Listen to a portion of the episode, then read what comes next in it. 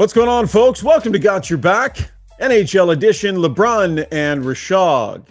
And Dregs today. Yes, NHL insider, TSN Hockey Insider Darren Dreger joining us today on the pod to preview a couple of massive matchups Oilers, Vegas, Leafs trying to hang on against the Panthers. And we're going to break it all down.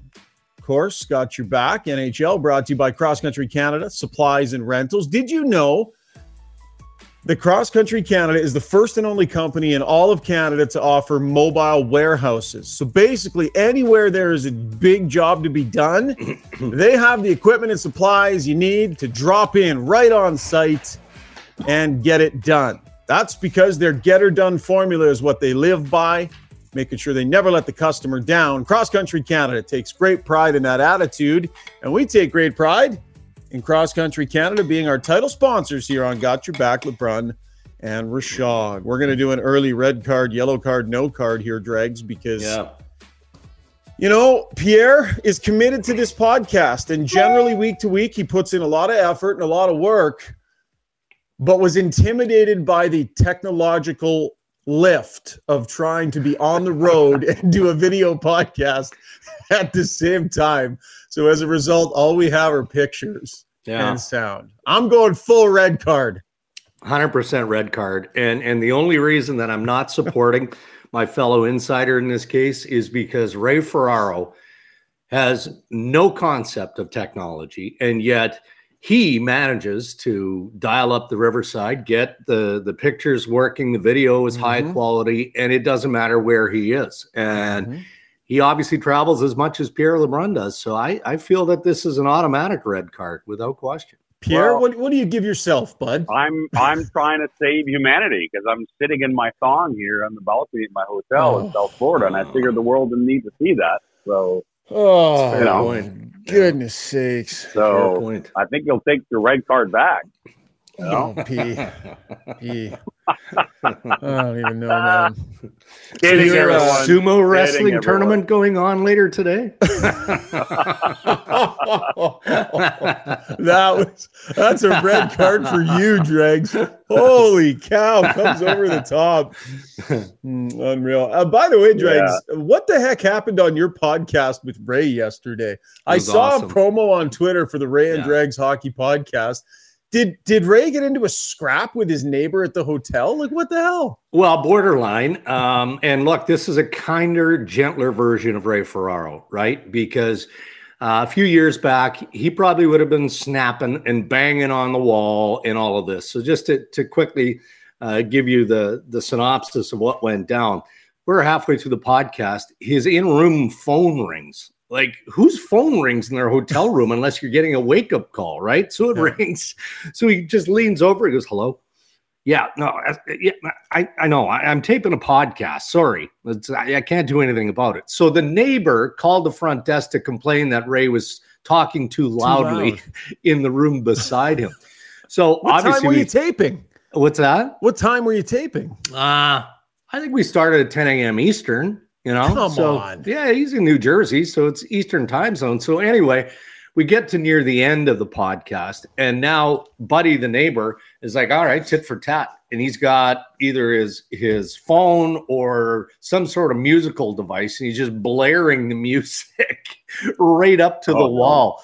So uh, you know, Ray started chuckling about that, um, and he was going to go over and apologize, you know, because he was disrupting this person.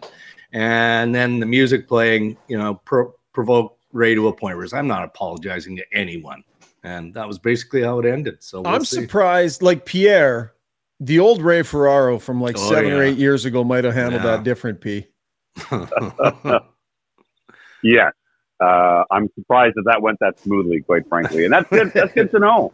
As Yeah. we get wiser and older, that happened to me once in a hotel room. I was doing a radio hit for TSN, and uh, and my neighbor would complain because I, I would put my phone on speakerphone to do a radio hit, Wow. and uh, he was not happy with what was going on. He was knocking on the wall as well. Yeah, well, long gone are the days where we generated any noise complaints. We're uh, pretty easygoing guys on the road. At worst, a little bit uh, Valid. podcasting a little bit too loud. Uh, two massive games tonight, gentlemen. So let's get right to breaking them down. We'll start in the East. Yeah. Uh, we'll call it our Eastern Conference breakdown. That's going to be brought to you by Liberty Smart Security, a company that specializes in having your back, high quality advanced smart security systems for your home or your business. They use leading edge technology to protect the things that you value most in life. Your home is your castle. Protect it with Liberty Smart Security. You can visit libertysecurity.ca. Okay, it's only been done, what, four times in NHL history. Toronto Maple Leafs trying to climb a mountain. Is there any reason to believe, Dregs, that this team has what it's going to take to, I mean, even make this interesting, let alone yeah. actually do it? So I think there is. I, I think that Florida wins the series because I have a you know, the utmost respect for Paul Maurice and the talent assembled by Billy Zito and what they've got going in Florida. It's real. I mean, you don't dispatch the Boston Bruins and then, you know, get rolled by the Toronto Maple Leafs in round two. So let's pay respect to Florida and what they've accomplished. I don't think they're going to lose this series. They're not going to lose four games in a row. Mm-hmm. But I do mm-hmm. think that there's enough talent in Toronto pride is on the line here that they're going to win game four and they're going to stave off elimination. If you win game four and that kind of flips the switch a bit for you and you win game five, well, now all of a sudden you've got a series. So that's my optimism. Um, and, and part of that is promoted by, man, and I know we're going to talk about this, but if they go out four straight, they lose in a sweep. We're going to be chewing on some oh, stuff oh, here around the Toronto Maple Leafs that uh, I mean, it'll be stomach turning in this market. And I know uh, um, Ryan, you and, and and the Western Canadian market will grow weary of all the noise coming out of Toronto. Already are, bud. We yeah, already I are. It. I get it. I get it. But I, I do think that there's enough left in the tank. They win a game or two here. Well, I will say that if you believe in body language, I I have not liked what I've seen the last couple of days in the double off days from the Leafs as mm. far as confidence. Um, just being in the room and hearing what we heard. You know, I was yeah. just waiting for at least one player to come out and and and you know show a little defiance. And it's really just been well, you know, one game. You know, we know what we got to do, but it's been pretty timid. And again, maybe that means nothing. Maybe that's just this team and you know, they don't have a Chris Pronger on this team. I don't know, but it's it's not giving you the impression that they're breaking down a wall tonight uh, with their season on the line. I have to be honest with you. Again, if you believe in body language. Mm-hmm. Um, uh, but you know, we'll see. I mean, uh, I was talking with the Leafs player yesterday that said, you know, Jake Muzzin brought up with the group you know, casually in a very natural way, uh, about a day or two ago, brought up with the group that he was on that 2014 Kings team that came back down from three nothing, and he talked to the Leafs players about, you know, what that was about. Um, but it's, it's there's a reason why it's so it's so rare that it happens, and also that 2014 Kings team is not exactly your run of the mill team. I mean, I. Mm-hmm. I, uh, I used this quote from Daryl Sutter this week when I asked him about that, and he said, "quote we had the 2012 Cup in our pocket. We really believed that the pressure was on them, and we we knew how to win and close out a series better because of our experience. Now, again, he's just referring to the 2014 Kings coming back on San Jose, but I think the larger point there is that the Leafs don't have a cup in their pocket from two years ago.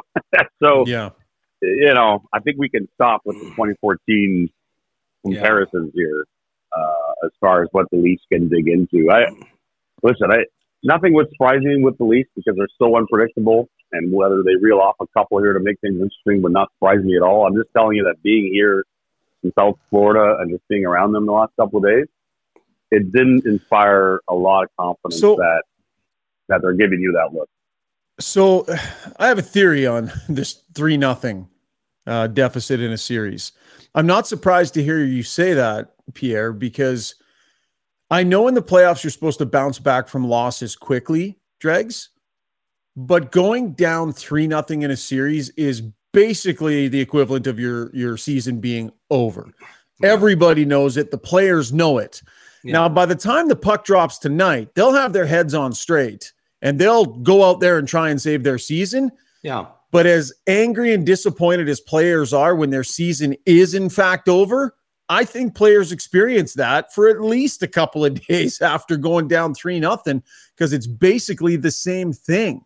Yeah. So I'm not surprised that they maybe have been moping around a little bit for a day or two and didn't present the most confident because everyone looks at them and goes, "Come on, it's three nothing." Now that mm-hmm. doesn't mean they're not going to bring the right stuff when the puck drops tonight. No, that's fair, and that's what you hope for, right? And that's what you expect if you're the coach or the manager or ownership of the Toronto Maple Leafs. Um, but it's hard, right? Former players mm-hmm. tell us that all the time.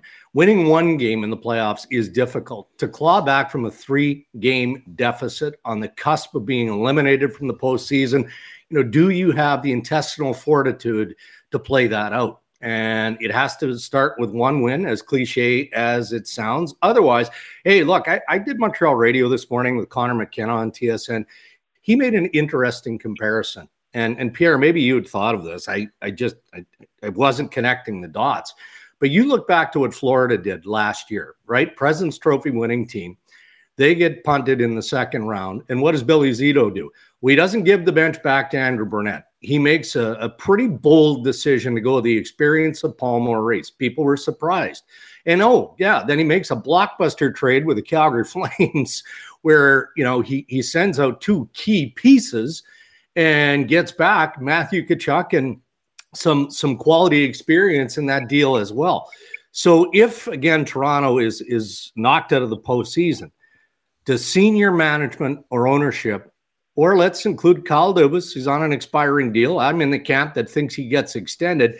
Do they have the wherewithal, the gumption, the the the, the, the forecasting ability to do what Florida did a year ago? Because that's what it feels like. The core needs to be addressed more than management or coaching. Yeah, well, I'll get to Toronto in a second, Drake, because you touched on a lot of important things there, and I think we're in for an a seismic offseason with the Leafs if they, it, yeah. especially if they get swept. I really think there's a difference, believe it or not, between getting swept or losing in six, as far as the as far as the sticker shock there. But you know, I asked Paul Maurice actually kind of about that yesterday. Um, you know, I, I think it's been an underplayed story league wide what the Agreed. Panthers decided to do because Paul Maurice comes in and completely changes how they play. And as I said to him yesterday, you're doing that to the President's Trophy team. You're coming into the team that was first in the league last year and saying we're completely changing how you played. And um, and he acknowledged yesterday. He gave a pretty lengthy answer about how it was. You know, it was uh, it was a tough sales job. Like it was a long adjustment for the Panthers, and that's why they were they were November, December. But he said the key was the buy-in from uh, Alexander Barkov as captain. And I spoke to Barkov a couple of days ago for a piece I wrote in the Athletic. And Barkov, and I'm using his quotes. I don't want put words in his mouth. And he said, we had to adjust all year from going from a team that was just about offense last year to a team now that plays a way in which there's a more repeatable pattern to win. Yeah. Think about that for a second. Yeah. From, from the captain mm-hmm. of the team. So they have gone through this major transformation that took a long time to sort of take hold here, but now they're they're bearing the fruits of it just in time to salvage the year and go on a special run.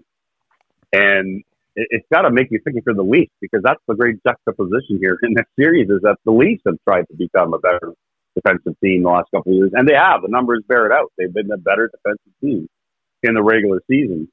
It's not their their defense necessarily that's you know uh, mm. their problem right now in the playoffs. They can't score. Yeah. They cannot score. Five and straight games with two goals. Mm-hmm. Yeah. yeah. Uh, and, let's uh, get to. Oh, sorry. Go know, ahead, Pierre. Well, I was just going to say, just to finish on the Leafs. I mean, I, you know, you got to figure out the GM, and that's a two-way street. That's not just because MLSE want to sign Dubas, and I'm with Greg. I'm not surprised if they do. But what does Dubas want? No, he's a free agent June 30th.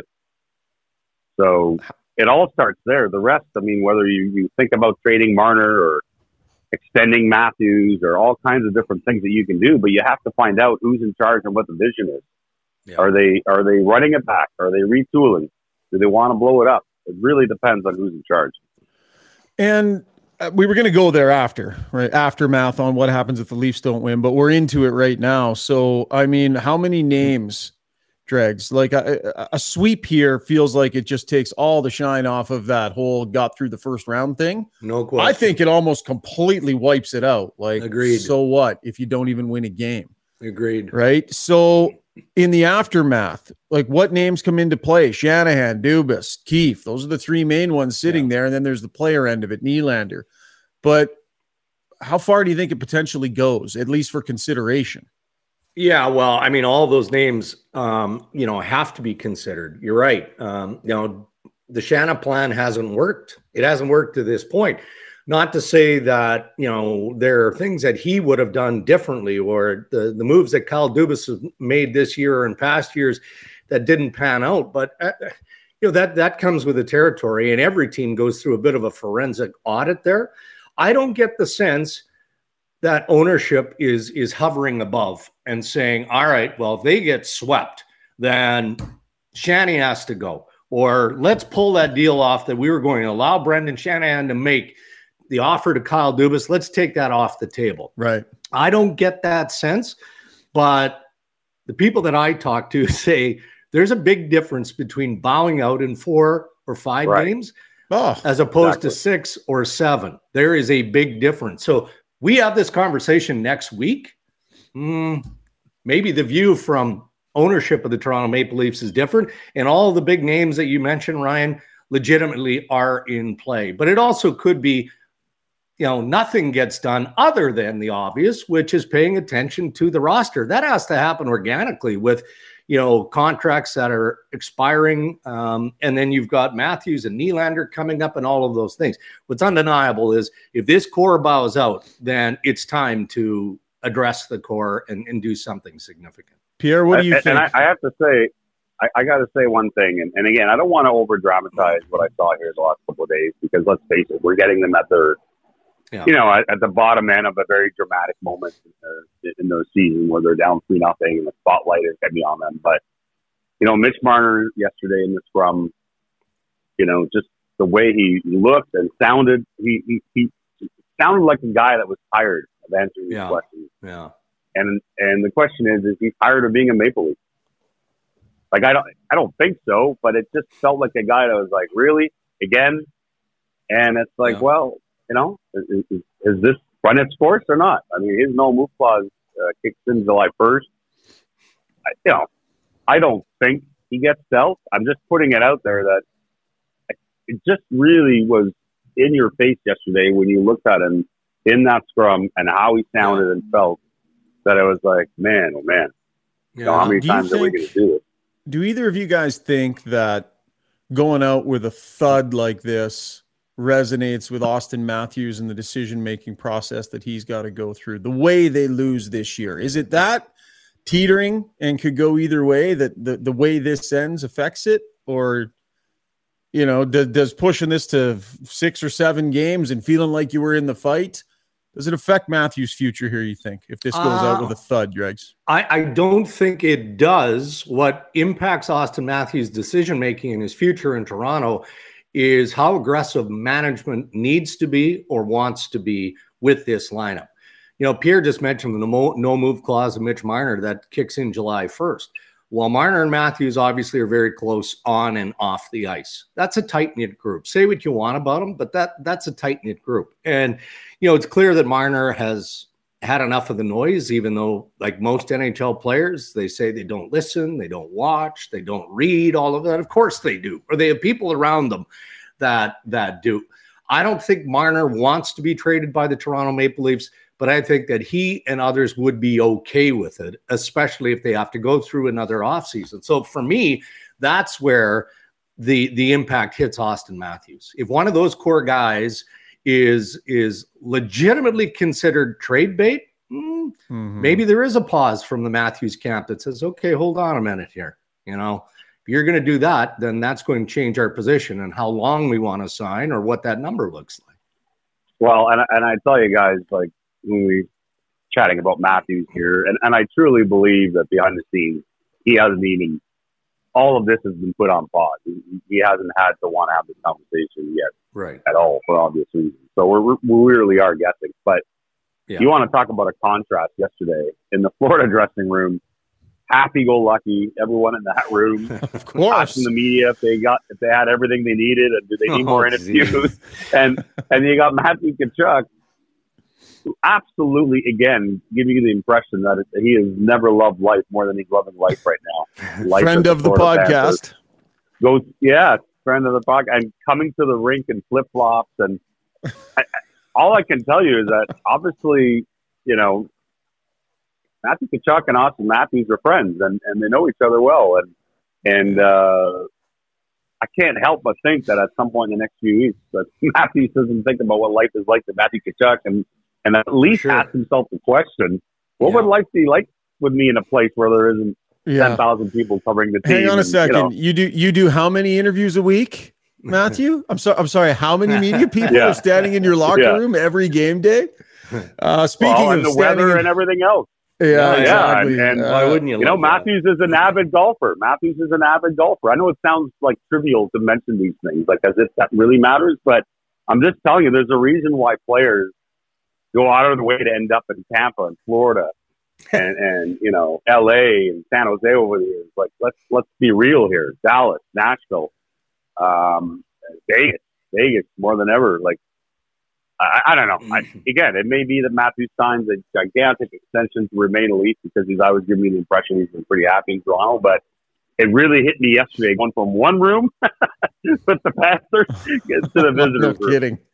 Uh, speaking of Austin Matthews, here he was standing in front of the media yesterday. Mark Masters asked him, "How do you deal with the pressures of a situation like Just this?" Go out there and play hockey. I mean, that's what we've uh, done, been doing our whole life. You know, can't really focus too much on the outside noise. What you guys are saying, what everybody's saying. I mean, it doesn't really matter. All we can focus on is uh, how we approach this game and uh, the mental side of it, uh, and coming in with a purpose and focusing on uh, just one game here coming in. So let's drill down on the game tonight and and on the series here a little bit more. We'll we'll take it away from the big picture. Uh, points in the final um, five goals in that uh, game four win over Tampa.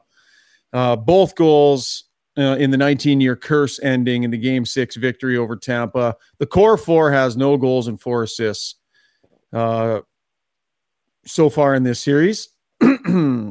um, it just hasn't been good enough. And I right. wonder, Dregs, you know, for those guys to go AWOL in this moment, it's going to create a whole different list of questions than if they'd have gone down swinging.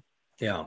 Yeah, there's no doubt about that. And you know, you do have to give credit to Sergei Bobrovsky. He's been brilliant in this series through three games. And and I would submit that one of the the missing ingredients to the Florida Panthers being a contending team through much of the regular season was just that. It was, you know, um goaltending that wasn't consistent. And and and so they they find a way to level that, and then Bobrovsky goes into that Boston series fresh, and he starts against the Maple Leafs fresh, and they just they they haven't been able to find a hole in them. But I think then you have to flip that over to the Toronto Maple Leafs. I mean, I'm thinking of the third period. Um, I guess it was of game two, and you know Toronto was given credit for how much pressure they put but it wasn't structured pressure. It was hair on fire. Let's just try and do something to to generate some offense.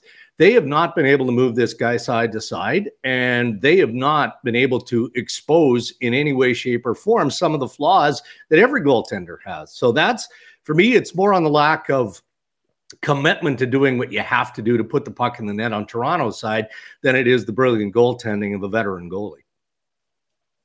Yeah, no, for sure, and and it you can't can't underestimate either how the schedule has benefited the Panthers in this series because one of the concerns I think that the Panthers have internally is that Bobrovsky at his age does tend to show some um, some fatigue after a long stretch of games and um, double off days after game two and double off days after game three. Nothing was mm-hmm. beneficial for Sergei Bobrovsky. I guarantee you that.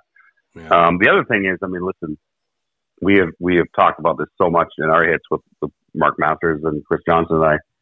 The Panthers' forecheck continues to be uh, something that the Leafs have just found no answer yeah. for. I mean, they the way that the Leafs cannot get out of their zone um, and play their own game is it was evident again in Game Three. I mean, they just spent too much time um, fighting the Panthers' cycle in their own zone, and and you you know you're wondering why the core four is not scoring or why they can't score as a team they're not in the Panthers' zone. as simple as that. I mean, they just yeah they've been bottled up by this Panthers forecheck, and and it's it's crazy to watch when you're in the rink because it's it's playing out right in front of you. Once that puck hmm. goes in and you see these Panthers players flying in, they're like, "Uh oh, buckle up!" And there goes the turnover from the Leafs defense, and no hmm. surprise. But Sheldon Keefe switching up two of his three pairings of practice yesterday, heading into tonight's game. He's getting pretty aggressive with changes, Dregs. Uh, and I guess, hey, why not? It's the time to do it. What do you think of the core of the changes that he's making from his decision in net, uh, yeah. mixing up the D pairings? Uh, Marners and Matthews looks like will stay together with Järnkrok over on the other yeah. side. Kerfoot, Tavares, Nylander. You know, not putting O'Reilly there. Uh, what do you think of the way he's managing this? Yeah, I, I you know, it, it, seems a little bit desperate, but he's leaning on past chemistry, I suppose. Yeah. You know, he talked about his D pairings and switching TJ Brodie um, from right to left. You know, he looks like he's going to pair up with uh, Justin Holl, who's a decent penalty killer, but like a number of the Toronto Maple Leafs defense, with the exception of, of Morgan Rielly. and I, I've liked the play for the most part of Luke Schenn. They've been all over the map. Um, mm-hmm. You know, not the primary reason why they're down three games in this series. So I, I get what the coach is trying to do. I mean, this is the search, this is the work for him trying to find some sort of chemistry experiment that is is going to click. Moving Bunting down with O'Reilly and Acciari, that's going to be interesting to me because that's going to be the counter to what Pierre just talked about the forecheck of the Florida Panthers. And you can see bit by bit since Michael Bunting has come off suspension. First couple of games, I, I thought he played really well. He was more focused on, again, doing what he could do to win puck battles, using his speed, all of those things. Last few games, he's starting to gr- get grumpy. And that's not a good thing for Michael Bunting because he doesn't channel it the right way. Yeah. And he ends up taking ticky tacky penalties. So that line for me is going to be most interesting as we look into game four.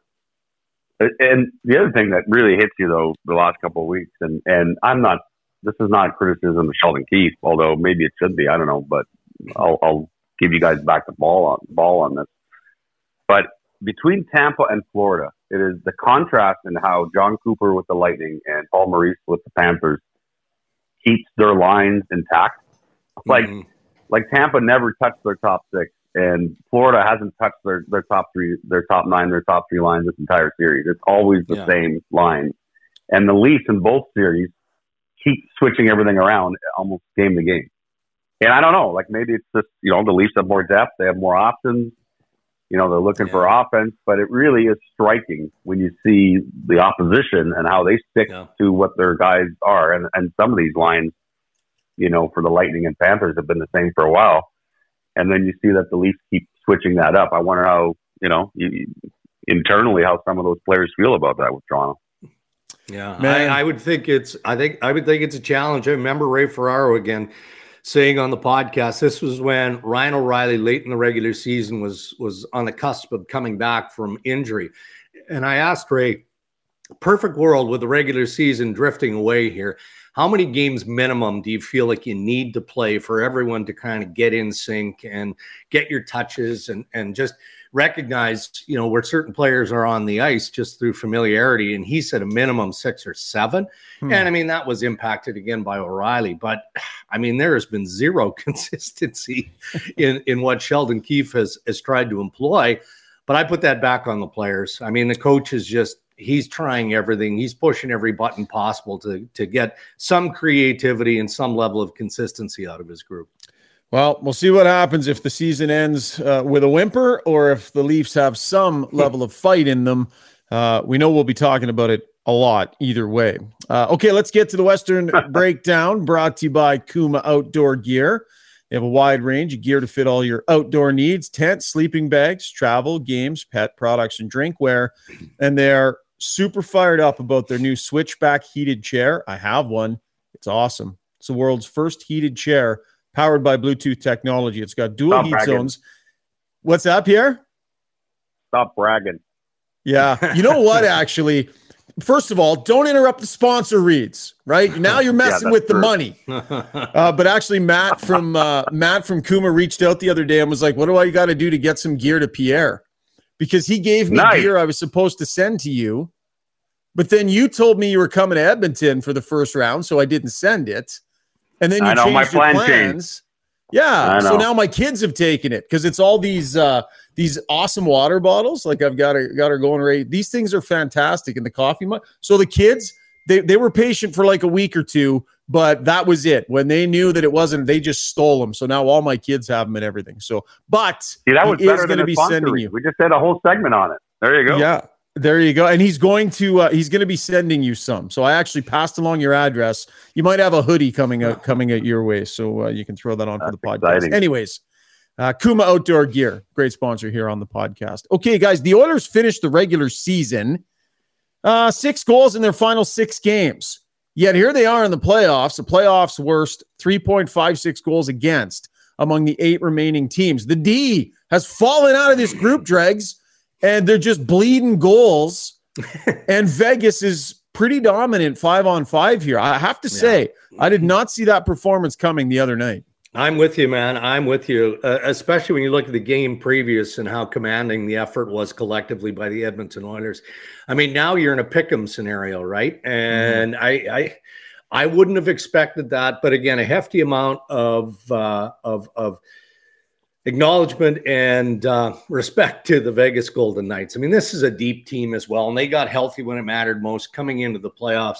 I mean, to watch Larry Brossoit leave the crease the other night, you know, that is going to be a huge storyline. Not that Adin Hill isn't a competent goaltender, but that carousel of goaltending has kind of reared its ugly head on a number of fronts. But you know, defensively speaking, that was, as you know, Ryan, better than all of us. That was wasn't it the, the primary strength of the Edmonton Oilers for a good chunk from the trade deadline forward? And yeah, the goals come, and you've got the prowess of Draisaitl and Connor McDavid and the depth of the scoring and and all of that. I mean, but the balance was finally there um, based on the moves that were made. So I was very surprised to to watch uh, the game the other night and how Vegas was able to simply flush the game previous and execute in the fashion that they did. I just didn't think Edmonton would allow it. Yeah, I was shocked too. It it, it, it kind of uh, dampened our mood as we, as a bunch of hockey writers. We were playing shuffleboard while the that game was on at establishment here in South Florida. We, we were not enjoying the shuffleboard. Mark Masters, by the way, uh, a lot of talent on the shuffleboard table. Um, Oh, boy. yeah, I didn't see that coming at all, and and it really the story, of course, as you know, Ryan, uh, being in the middle of it, there is five on five, and and I was reading Daniel Nugent Bowman's story today about you know Cody Cece, Cody Cece struggles, and him and Nurse Yeah. on the ice, what for three goals, five on five the other night, and um, you know that's got to be fixed, and uh, can't. I mean, I know it's the greatest power play in the, uh, since sliced bread, but um, can't win a cup just on the power play. You have to play five on five, and Yeah. and I, I, I just I didn't it would not have dawned on me to look at this series, especially given how well Edmonton played against Vegas during the regular season and think that five on five would be that one sided after three games. So that that has to be fixed tonight. I think it will. I Yeah. I'd be super surprised if the Oilers don't tie the series tonight. 97 and 29 to play them together to play them apart i asked jay woodcroft about it constantly um, to the point where he's getting annoyed with us media because he just you know he's not going to want to answer No, the no, question he's just annoyed with you. It's not the media. I saw the soundbite the other day. What sound are you news breaker. Are you breaking news, Ryan? he was just playing around he was just it was having good some stuff. fun. It's It good all- stuff. Yeah, no, it's all good. It's all listen good. it's playoff time man and I like hey the gloves are off at playoff time It is Yeah. what it is correct. So I guess, you know, th- these guys playing together versus playing apart, when he plays them together, it creates this powerful line. But with Hyman, potentially, we'll see what mm-hmm. happens, how how healthy Hyman is and if he can play or not. Yeah. You water down the rest of the lineup when you play them together. And, and part of the issue with that is you got Ryan Nugent Hopkins at no goals. Got. Evander Kane, no points Right. since game five of the last series. So Yeah. if these guys were contributing the way they were during the regular season, it's a lot easier to throw those two big guys together and say, go get it. Yeah. But I wonder if there isn't more thought to splitting them up tonight for that reason, Dregs. Maybe Yeah. maybe Nugent Hopkins gets a bump playing with one of those guys and gets out of the funk. I mean, that would make sense to me, right? Unless you're you're forced to chase the game relatively early, and then you you load up because you you need that option and you need that superpower that McDavid and, and Draisaitl can provide. But as we know and reminded every series and every postseason every year, if your depth players, and it's hard to call Ryan Nugent Hopkins a depth player right? I mean, he was a primary offensive producer, had a great year for the Edmonton Oilers. So you you take that offense out of the equation, and Evander Kane is inconsistent in that category. And you just mentioned Zach Hyman. For me, that would be a pretty big hole in their lineup if he's not able to go. And even if he does play, you know, he's not even close to being 100%. So if it were me, I'd want to start McDavid and Draisaitl separate you know, because of their driving ability on different lines. Um, but that has more to do with the support players like Nuge and Evander Kane. If they're going, then maybe it's a, a moot point and it doesn't matter. Yeah, well, I'm glad you mentioned Nugent Hopkins because I was going to go there, Ryan. Um, you know, I think outside of your market, it, it, it really went, uh, I think, underappreciated the kind of year that he had in the regular season, and and huh. And I think it allowed Jay Woodcroft a, a, a, huge layer of security and protection the way Nugent Hopkins played all year when it came to making that decision with right. the big two. In other words, it didn't matter what decision he made because he knew that he could rely on Nugent Hopkins either way. So mm-hmm. Nugent Hopkins struggling offensively in this series, that's really the pressure point when it comes to to Draisaitl and McDavid for me because now you don't feel quite as confident about the alternative and and it affects your thinking, I think. And so for that reason alone, I would split them up, um, which you know, in theory, should help you alleviate some of the matchups too that you're getting from Vegas from either one or the other. Um, but I think you, I think you have no choice for tonight. I think that's the way to go. 888 save percentage for Stuart Skinner in the playoffs. He was 914 during the regular season. Now, uh, he got pulled in the first round, and Jay Woodcroft went right back to him, and he played really well.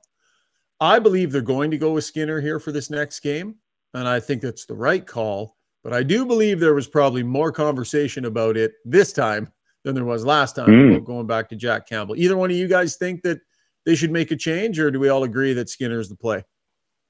Uh, he's the play for me. Um, you know, and, and that's not to say that you're not going to have to lean on Jack Campbell in some capacity, but I feel like whether you owe it or not to Stu Skinner, I don't think that that matters in the playoffs. It just to me feels yeah, like he still has the edge. Yeah, I, I, think you've made your bed now with with your yeah. goalie because he he won the job. This is not the time of year where you reconsider things that took eight months to, to come into play. To me, like you know, you want to bring it back to the Leafs for a second. It's not even it's not even a question that Sheldon Sheldon Keefe shot down the notion of, of looking at Matt Murray like within a second yesterday to Mediaville. Matt Murray lost the opportunity to be back in net, at least yeah. in this round. And I think it's the same thing has happened to me in Edmonton with Jack Campbell that this is a decision that happened over a number of months that you can't go back on now, in my mm-hmm. opinion. Mm-hmm. If this series is played at even strength, and by the way, it was notable in that last game that the refs had the whistles put away. Uh, it was notable, mm-hmm. and that's fine. If that's the way you're going to call it, you set that standard and you stay with it. And I think they did a decent job staying with that standard through the game. That's bad news for the Oilers, though, if the refs are going to yeah. put the whistles away. Because at even strength, it hasn't been pretty here. Their power play is insane. Yeah. Uh, Dregs, it's not a good look for them if the refs are going to call it the way they did that last game. Yeah, I get that, and and there's no question that there were a number of scenarios there that I'm sure Edmonton, without complaining too much, would say, "Well, that's a missed call." Like that, mm-hmm. that, that was a penalty in the first round. Most definitely was a penalty in the regular season. Yet inexplicably, here we are in round two, and that play isn't getting called.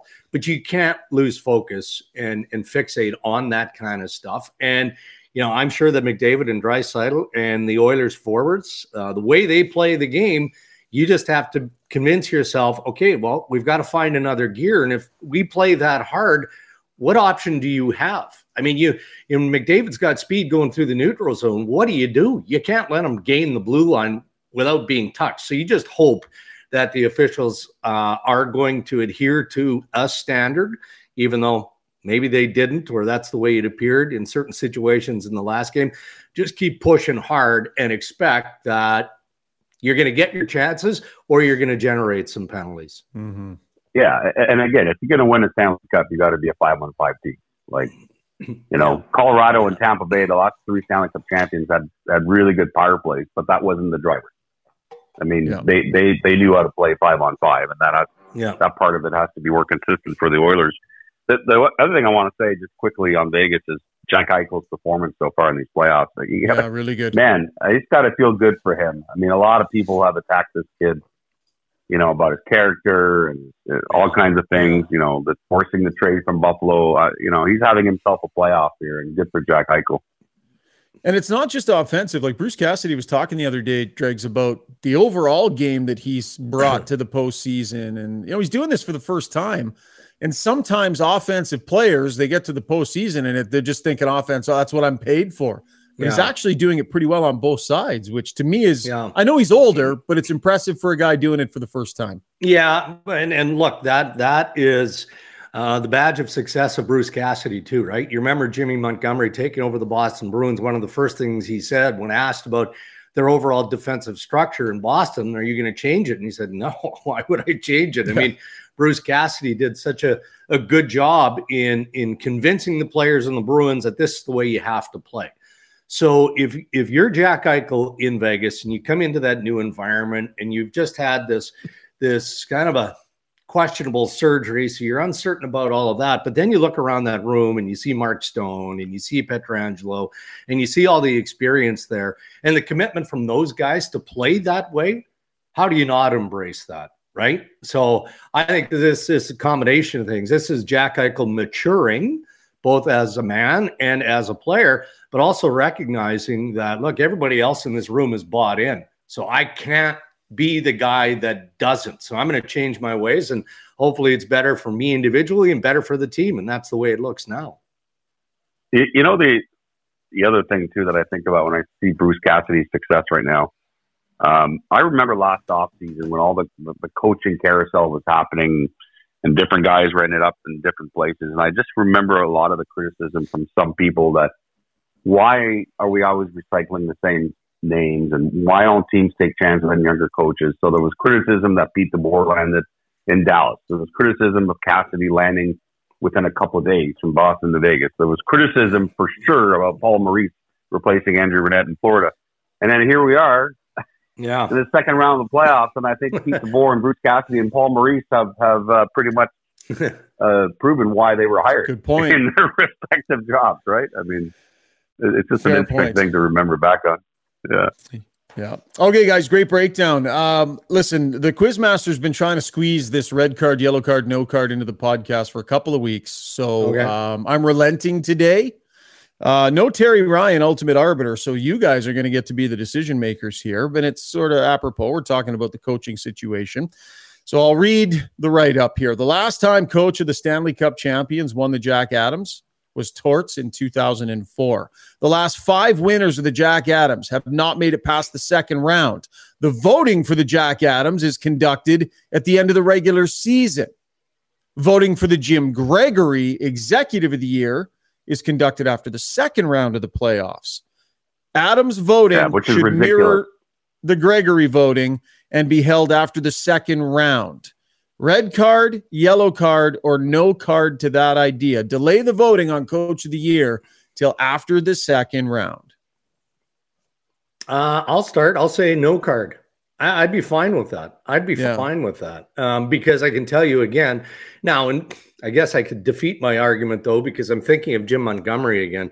We've got some crazy Bruins fans at TSN, right? yeah. Absolutely off the scale. Uh, and the same guys who thought that Jim Montgomery had a tap in putt to win coach of the year wanted him fired after game seven of, of Florida. So I think that it might encourage some more interesting scenarios if you didn't vote right at the end of the regular season, waited until the end of at least the second round. So I don't think there should be a card on this. P red card completely disagree. oh, it is the biggest. Wow. I, I have tweeted this every year I tweet this when the GM Award nominees are announced. It is a absolute joke that the voting is after the second round. Oh wait, let's pick three guys from the final four teams. Good thing we're voting because that's really hard to do. Like, come on. Honest to God. I, I, well, you don't have to pick those four guys. You you can well, stay with your original pick. What are you saying that the, the people who vote on this are incapable of recognizing a season of success? Yes. Okay. Well, Should obviously, the-, the three nominees are always guys who are in the final four. Yeah. Should that like, be the standard the every year? Like, shouldn't Come on. I don't know? Shouldn't playoff success kind of count? I mean, the way you piece yeah. together a team, you're not building you're not building a team to have the best regular regular you know season you possibly you know what? can. You know you what? build they teams have, to win in the playoffs. Really, they have a really important award that recognizes playoff success. It's called the Stanley Cup. yeah, but not every year a general manager executes a pile of moves that in that year clearly yeah. wins him the Stanley Cup. So, I mean, you could have a GM so, that has a great year and his team makes it to the third round and no one expected it yeah. Because he built his team for the playoffs. I don't know. I want to so, give the voters so, more so let, credit let's Pierre, look at, for being able to. No, it's ridiculous. It should not change the Jack Adams voting. And and here's and here's the thing. Like, let's look at Panthers Leafs as a great example of the flaw in the timing of the GM award voting.